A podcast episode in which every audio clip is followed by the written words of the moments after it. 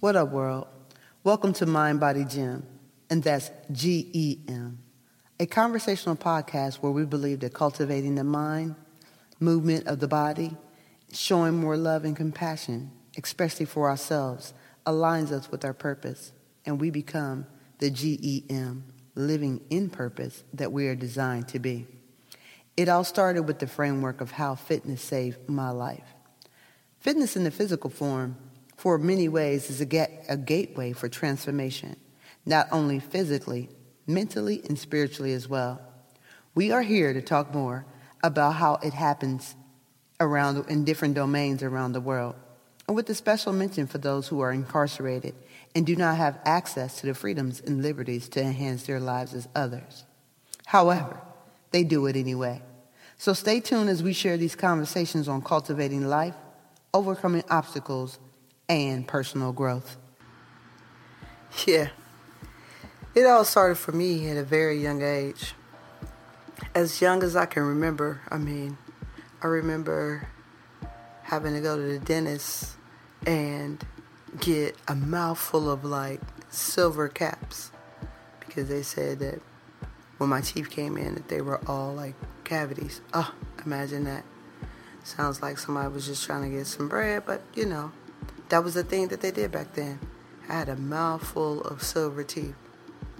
And today, that is known as like mercury. And, um, but who knew back then? Who knew? Fast forward a few years later, I'm about nine years old. And uh, I remember my mom telling me the story of how she came to pick me up and I was staying with the aunt and she could see my heart beating through um, through my chest. And she's just like watching me from her room. And she had no idea what was going on but she knew something was wrong. She had to get me to the doctor. I get to the doctor. I remember going to children's hospital in Dayton, Ohio, and um, them telling her that I was hypothyroid, hyper, I'm sorry, hyperthyroid, and that if she had not taken me or brought me in at that time, I could have had a heart attack at nine years old.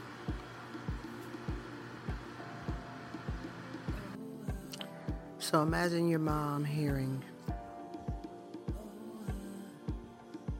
Your child can have a heart attack at nine years old. No parent wants to hear that. So that started a series of every six months visit, a blood work, the needle. Wow. Just trying to figure out what was going on. A series of meds, not only for the hyperthyroid, for the tachycardia or heart condition that I had developed. And um, that went on for years. Um, again, every six months, just to check my blood levels, the needles. Uh, I lived in the children's hospital pretty much off and on. But I went on with life. I remember them asking my mom at 13 whether or not um, she wanted me to have the surgery. She was like, no. Um, she did have that uh, intuition to say, no, I don't want my daughter to have her thyroid taken out, especially when it affects so much before puberty. But after I went through puberty at 18, they came to her with this awesome idea at the time was to um, give me radiated iodine. Radiated iodine. At 18, and then again at 20. So here I am. Uh, I've gone off to college, and you know, I want to re- lead a regular life. So I decided to do it again at 20. It's like, well, we shrunk it the first time, but you know, you can do it again. And they shrunk it too small. And let me remind you, radiated iodine is like drinking salty chemo outpatient. I don't think they would do that nowadays, but you know, they did then.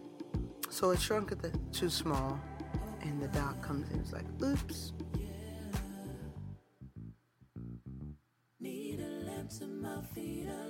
Shrunk it too small. So they shrunk it too small, and the doc says, "Well, no problem. You know, you just have to take one little pill every day for the rest of your life." You know what that meant?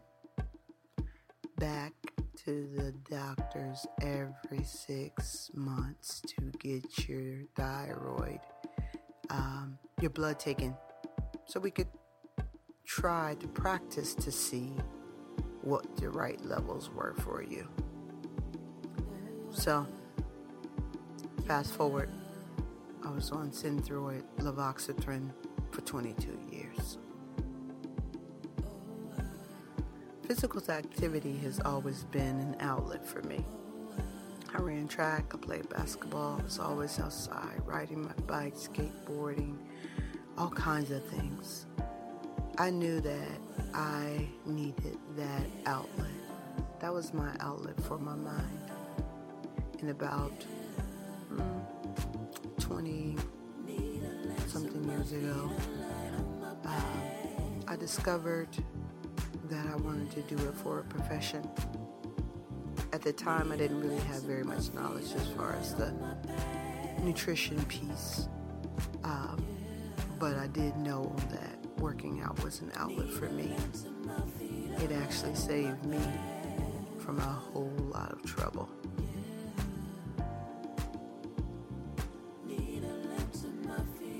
Having started to study the body and um, becoming a personal trainer and having this outlet, it led me on this journey of it's more to this. And um, I started out in my very past life. I like to say that, but in the beginning of my stages, not right away, but eventually bodybuilding for six years as a natural bodybuilder. And, you know, taking all the things that they say you need to take for that. I was still on the Synthroid.